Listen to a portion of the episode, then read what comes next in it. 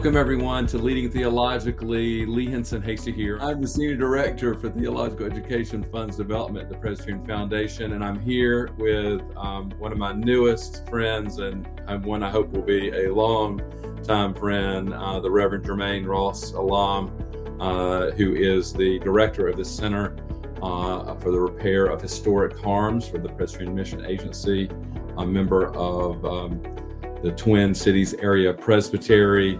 Uh, thanks for being here with me, Jermaine. Thanks so much for the invitation. It's my pleasure. I, I have been so looking forward to this. We, we had a couple of conversations leading up to it, and I have pages of notes because I learn something every time I, uh, I speak with you. And um, I think others, if you don't know Jermaine, uh, you're getting ready to meet uh, hopefully a friend too uh, and uh, someone you will follow. And if you know him, you know I know why you're here um, because uh, he's such a gift to the church and the world, um, and uh, has been in this position for I just realized a year this month. That's right. That's crazy. That's, right. That's crazy. so grateful. Not that you haven't been at this work um, before. Uh, Jermaine uh, was ordained in 2013 by the Twin Cities Area Presbytery. Um, he's been a pastor. He is a uh, public theologian. He's a social ethicist. He's a PhD candidate at Union Theological Seminary, where I think you're primarily working with Gary Dorrien, among That's others, right. um, uh, in his work there. His uh, MDiv also, uh, his MDiv is actually from United uh, Theological Seminary. Uh, where you recently were recognized with the Spirit Award for your innovative work that really embraces uh, the work of United uh, Seminary in Dayton. Correct. United Seminary Twin Cities. That's right, Twin Cities. there's there's two of them, um, and so we'll post some of those uh, some of those links. You can learn more about him and the news announcements. Um, we're here today uh, to talk about um, uh, a topic: waking up to what God gave you, and God has given Jermaine quite a bit, um, and he's a real gift. But I'm I'm going to start with a question that Howard Thurman asked: "What is making you come alive?" Or he mentored the Reverend Dr. Katie Geneva Cannon, who said it a little different way. Let's ask ask it this way: What is the work your soul must have? Oh, thank you for that question. The work that my soul must have is work that is true, work that is beautiful, work that is possible and work that is creative. Those seem to be the coordinates lately that allow me to realize that this is work for me when it's possible, when it's true, and when it's beautiful, and when it requires creativity.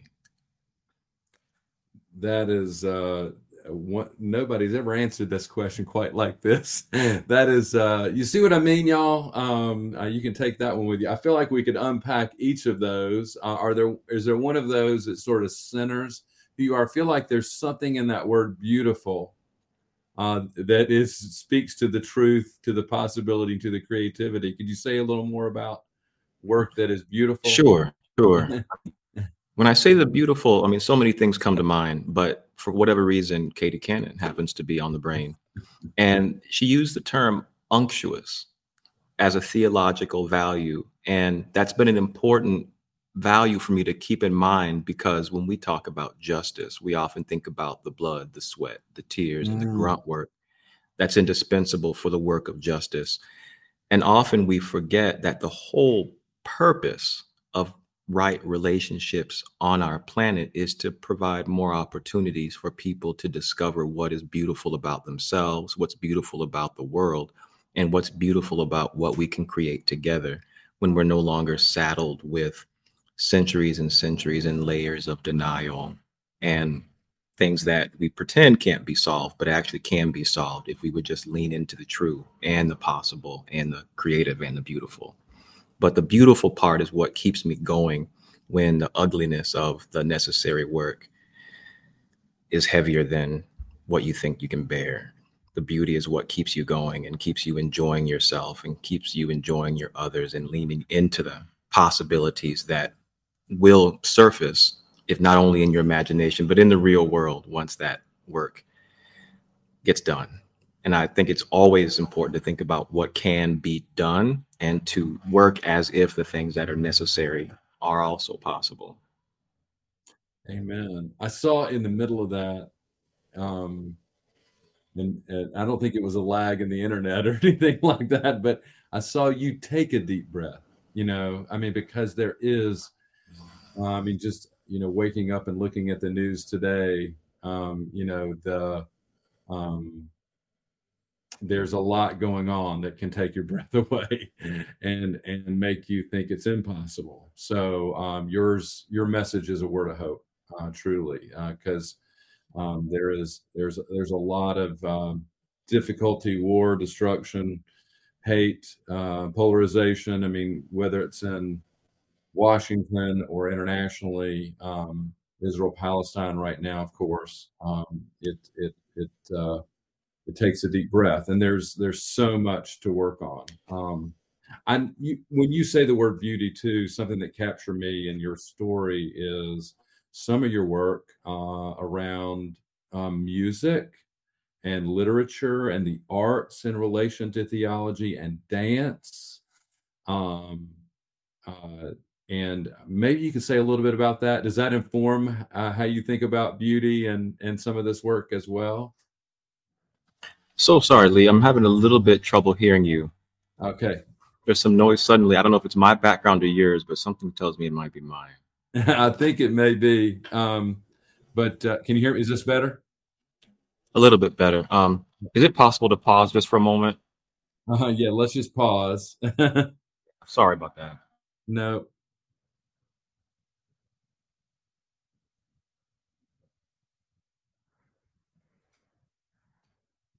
Friends, uh, you know, this is the way life uh, we work in. I think um, uh, we'll be back in a moment. Let me share a little bit about more about Jermaine while he's working out uh, some of these difficulties um, in the background noise. He uh, Unit United Theological. He was mentored and advised by the Reverend Dr. Paul Capetz. He studied historical theology there, focused on the work um, of Martin Luther, John Calvin, Paul Tillich, Rudolf Bultmann, but also um, uh, Black theologian James Cone.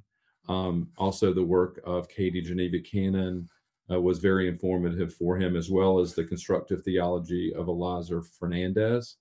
Um, he, what I was just talking about, um, while in, in his uh, educational background, he took uh, an experimental seminar uh, developing forms of comparative analysis and research methodologies across disciplines of music, visual arts, literature, investigating uses of classical tradition employed by large scale works of Duke Ellington, um, as well as um, uh, the Song of Solomon by Toni Morrison. Um, that's what I was talking about. This this work around uh, beauty, I, I would imagine, is informed by your understanding of dance and music and literature and um, all of those things. So I just wondered if if that's true. It absolutely is, and thanks for that question. I understood in the middle of my doctoral work that if I was going to continue to investigate the social ecology of extralegal violence and the theological implications of reparations denial, that I needed to be spiritually and aesthetically balanced, not necessarily in how I discuss those particular things, but to be balanced enough to make sure that I'm always feeding the part of my spirit that craves to bring about structures that make beauty possible. And being able to study both theology and social ethics and also literature and music really put me in a position where I could discover, especially musicians, who had a hunger and a thirst for righteousness and justice, but also knew that it's necessary to do the hard work and to mm-hmm. avoid the social justice fast food, but to actually create new structures of possibility through sound that would then set the stage for people to use their imaginations to raise questions like how can social structures be organized so that they tend to produce justice and righteousness in a way that sort of in a microcosm, if you will, artists and composers also use the structures of reality that are given, if you will, but to arrange them in such a way that more possibilities seem and appear as open to those of us, whether we do music or not, but those of us who do the work of, of justice and other types of work that require structure and focus and imagination with the given, but with an eye toward always trying to be open to what God is bringing into existence through our desire to be used by God and to bring about justice and beauty in the world. Amen. Amen. That sounds like waking up to what God gave you. That sounds like, I mean, this work of possibility, which I, I, know I saw one of your comprehensive exams was about the concept of relations as social possibility. It sounds like this this waking up kind of thing is is is something where you start is that kind of groundedness um, place um, and and maybe that's an invitation to all of us to find that maybe not everybody finds it in the same place. They, they found it in different places right? I'm guessing. Right. you're nodding so I'm, right. uh, you're agreeing. So how do we find i mean it sounds like that feels like the start um, to waking up is finding that groundedness. How, how do we go about getting there? I know there are a lot of folks sort of wandering around particularly kind of in the in the current state of affairs and trying to figure out uh, and the old ways of doing it seem like they don't work anymore. I think we have to be true to what we know is true, mm-hmm. but not just be satisfied with believing the true thing in our minds and simply holding it up as an ideal. But I think we have to come to a conclusion that if something is necessary and if it's right, then it absolutely must be possible. Mm-hmm. And so I think we have to be careful not to use ideals as an excuse to pursue something less than those ideals. Mm-hmm. But again, I think the creative works of artists and the creative works of scientists and people who do social justice, again, should always remind us that we have to use the passion of a scientist and the precision of an artist, as someone once put it, to pursue justice while always remembering that we should not consider what is right and what is necessary to somehow just be a merely impossible ideal that serves as a guiding light that moves us forward. But we should look at the responsibilities that come with historical acts of discovery, so to speak, creativity, and other human endeavors, and always look and see what are the legacies of those activities. If those legacies are mixed, then don't look at the good part and then say the negative part was just the necessary sacrifice to bring about the good that we all enjoy. Mm because usually that has to do with making a decision about sacrificing people and sacrificing right. creation. And so rather than look at the best part of whatever tradition we happen to be discussing and say, wow, that's the greater good, it's too bad about these sacrifices. Mm-hmm. We have to mm-hmm. look at all of the legacies of our creative activities and other activities that we've engaged in and actually ask, what was the harm? What were mm-hmm. mistakes that were done? and what does faithfulness require us to do to bring about the most good right now or as soon as possible what gosh right there there was a seminar y'all and some beginnings to some some work of repentance and repair and and healing and reconciliation it feels like to me. So i want to just pause. That work of noticing the harm alongside the good and not saying that the that the harm is about is just necessary uh, to get to the good that's that's so important. Is that work what is the context of that work in public in small groups in churches in individually all of the above what, what are some ways to to sort of start that or um in, in in ways that can be productive and healthy and whole and and move toward new possibilities. I feel like that's is that kind of where your work centers, and maybe you can. It does.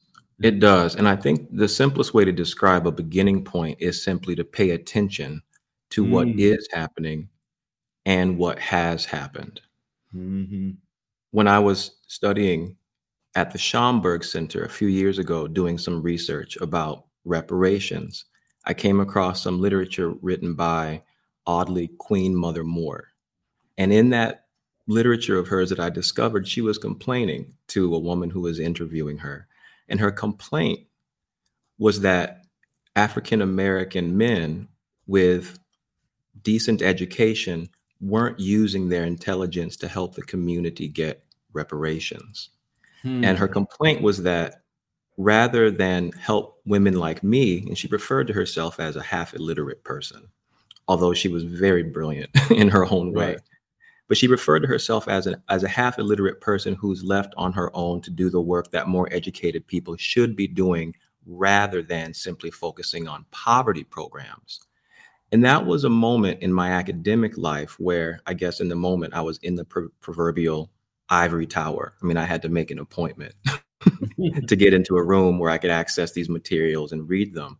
But at the same time, that was one of those key moments of, I call it study prayer moment, hmm. where I'm working, I'm studying. I wasn't trying to have an intimate moment with the ancestors or with the creator, but it was in that moment that I could hear simultaneously that she might as well have been speaking to me and that there was an opportunity for me in that moment to do some of the work that was not finished when Queen Audley Moore, you know, passed away, you know, some years ago.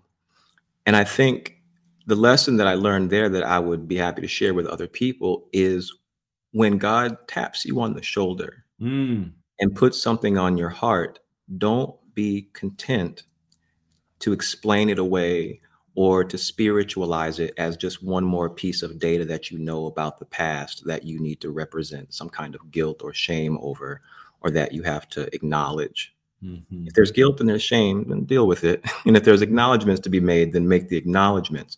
But don't make the presumption that God is not trying to inspire you to make something a part of the work that you do with other people within the context of the assumption that it can get done.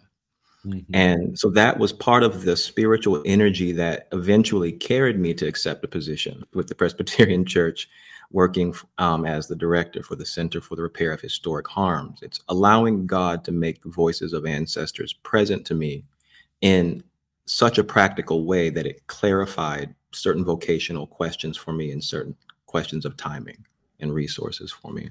And so I think for the average person, there's always the activity of the Holy Spirit is always reminding us that something needs your attention. Mm-hmm. And part of our popular culture, unfortunately, comes with an attitude that, oh, it's good for you to be aware of all the things, but don't ever expect any of those things to be solved or to be resolved or to be atoned for. Just kind of have a heavy heart and be a compassionate person who can acknowledge, you know, some of the impossible things. And I think there's a spiritual, there's several spiritual mistakes in that. First of all, I don't think it's the work of the Holy Spirit to simply make us feel bad and guilty about things without there being any way for us to put those emotions into a practical form of action with other people. And mm-hmm. so I think it starts with realizing when God puts something on your heart, it means that you're probably supposed to do something about it. I can't say what that something is, you know, for other people, but to trust that God is trying to say something to you that is that is practical and that is serious and then take it upon yourself to discover socially or technically or economically what it takes for you to follow through on what God is showing you in those particular moments. I don't.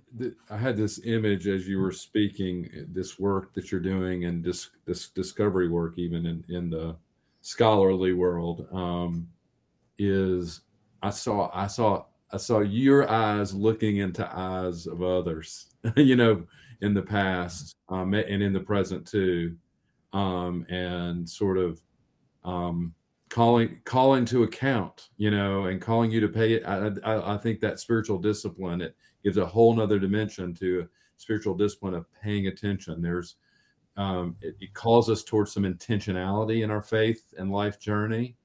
Um, and it feels like you know i asked the question of where do we do this it feels like it probably starts with some of our own work um, but it may be, it, it enters into uh, work that uh, we do alongside and with others i know um, one of the things that you have said is that that the work of repair and this sort of work brings people together and transforms enemies into friends um, and uh, I, I, can see that. I, I, I want to go toward that light.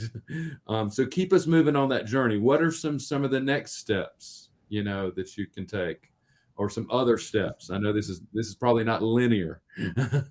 uh, this is not linear work. no, well, it's not a one and done sort of thing. Right, right. I mean, it may be maybe multilinear.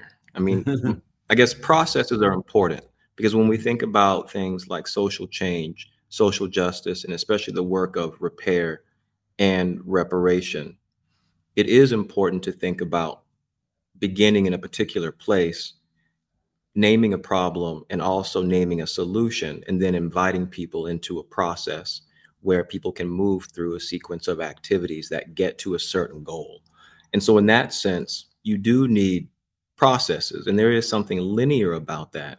But of course, there are multiple lines unfolding at all times. And one of the things that come to mind immediately is the work that we just did in Juneau, Alaska this past month. We were required by the General Assembly, thankfully, to give reparations and also give official apologies for the racist way of closing Memorial Presbyterian Church back in 1963. And in the process of that work, we understood that what the Presbyterian Church did was technically correct, but in terms of relationship, it had a hundred different things wrong with it. And those wrong things continue to reverberate throughout not only the community immediately associated with that church, but the Tlingit and Haida people, broadly speaking, within that region, still feel the reverberations of the way that that church was closed. And so the way that we entered into that work was, on one hand, with a commitment to be obedient to what the General Assembly asked us to do. But then at the same time, we determined to go about that work in such a way that people would be glad not only that we made the apology and offered the reparations, but that so people would be inspired to accept those reparations and invite us to. Oh, no. I think we just lost Jermaine right in mid sentence. Hopefully, he'll be able to join us back. Um, this work um, that they've done in Alaska is is groundbreaking. Um, and work of the General Assembly of the Presbyterian Church USA. Um, we'll be posting a story about that uh, soon, so you can see that. I want to post on one of the comments just that came in. Um, the work of Reverend Anthony Jermaine Ross-Allam is truly inspiring as he bridges the gap between academia, the pulpit, and the world of social ethics in his efforts to repair historical injustices. It's heartening to see him credit the profound influence of uh, his professor and womanist leadership, and he's back with us. Uh, just sharing a comment, um, giving you praise, um, and and the way you credit your mentors. Um, uh, we caught you there mid sentence, but uh, let me let me let you finish what you were saying. And I'd love for you to say a word about some of the people who've been mentors or continue to be mentors for you, if you have a chance. Sure, I was going there for a while, so I'm not sure when you lost me and when I woke you, up to the fact that I oh, we lost connected 10 seconds ago. So it wasn't very long ago. um, I think you were just inviting us into the multi-layer and multi-linear processes uh, to move forward um, in this work of repair and, and reparation and justice work. So why don't you talk to us about your mentors so you don't have to try to figure out where you were uh, and the influence they are and continue to be because we're running out of time before you know it. So, any and anything else you'd like to share, Jermaine? Absolutely. So I was ordained in the Twin Cities Presbytery just about a year ago, a little bit more than a year ago. And I was very, very fortunate to take my very first call to ministry at Kwanzaa Community Church, which is now known as Liberty Community Church, PCUSA, in North Minneapolis. And I worked there under the supervision of the Reverend Doctors Ralph and Alika Galloway, and their leadership and their compassion for the community and their astute theological imaginations really set the tone for, or just really set a high bar for what I consider to be community eh, relevant and theologically faithful ministry in public. And so I owe a great deal of both what I am doing now and what I hope to accomplish in the future to their to their example and to their mentorship. That's beautiful. Um, friends, I hope you get to know uh, and invite, and I hope you're open to invitations um, from congregations, presbyteries, groups who are doing this kind of work. Jermaine, are you're open to that sort of invitation? Are you uh, absolutely? Uh, My favorite thing is to get an email or a phone call from a congregation eager to engage in this work. Amen. Well, um, and gosh, some of these uh, presentations and articles, resounding terror, remembering and recomposing the body, black body politic um, at Lubbock Christian University, gender, race, and class toward an understanding of the essential work of historic structures of inequity performing current COVID nineteen death rates at Union Theological Seminary.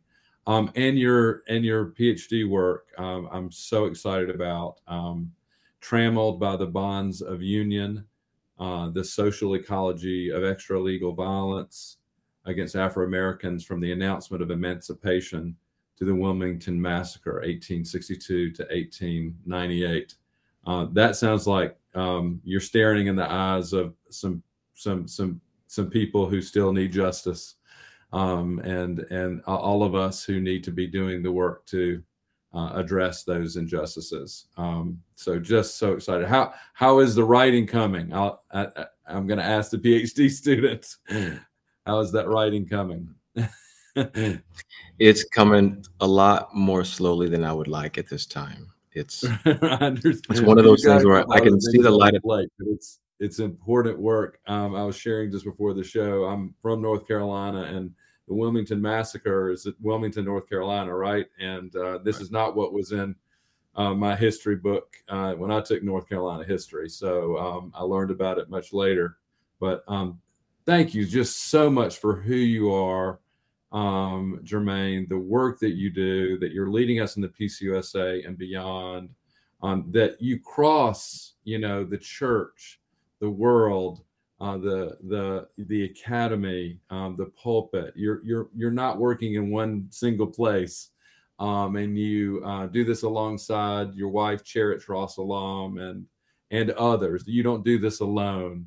Um, just thank you right. for the gift and the gra- you know you started here talking about the groundedness. It is so apparent, and every time I speak with you, we interact how grounded you are in the spirit and who you are and what you're about. And that is a witness that I want you to know I see you and it is good to see you. And I know others I'm sure feel feel the same. And so thank you for all that work. I'd love for you to bless and send us in a moment and any other comments you'd like to make. I'd like to invite folks back. I hope you'll get to know another really gifted person that I've just just met, Hanna Reichel, who is Hanna Reichel, who's associate professor of Reformed theology at Princeton. She's just written a a groundbreaking book um, on uh, after method. It's about kind of addressing um, the absolutes beyond absolutes in theological methodologies uh, the subtitle of the book is Queer Grace, Conceptual D- Design, and Posit- the Possibility. We come back to that word of theology. Um, she's a real gift. And then coming uh, in November and then to December, David Loleng, God Provides Enough, and Shannon Kershner from Central Church in Atlanta on ministry transitions, which she's recently gone through one. Um, I think that'll be important. I hope you'll plan to join us um, and follow us on Facebook at Theological Education Fund and YouTube or Leading Theologically on a podcast. Please, uh, love for you to subscribe and review the podcast as well. That would be really helpful. I love to hear your your feedback. Um, thanks again, Jermaine, and everyone who joined us today, whether live or later. Uh, we'd love to hear from you and know that we uh, we're grateful for you. Would you bless and send us, Jermaine? Absolutely. Let us pray. Gracious God, we thank you so much for creating us with the capacity to receive from you all of the love and the grace and the creativity that is flowing out from you in your infinite goodness and in your infinite love and in your infinite wisdom. We pray that we will have the creativity and the courage and the compassion and the energy to make this world a place that shows the evidence of your reality everywhere that we go, in our lifetimes and beyond. In Christ's name we pray. Amen. Hallelujah. Amen. And thanks again. Um, beauty, creativity, truth, possibility. Um, I'm not going to let go of those. And I'll be thinking about that for a long, long time. And uh, and, and blessings on you and your journey and all the places you go. And don't ever hesitate to reach out. Um, and remember, you're not alone here in the body of Christ. And I'm happy to be a little bit closer. I'm sure others are too. Um, peace be with you. Peace to everyone. Thank you so much, Lee. Likewise.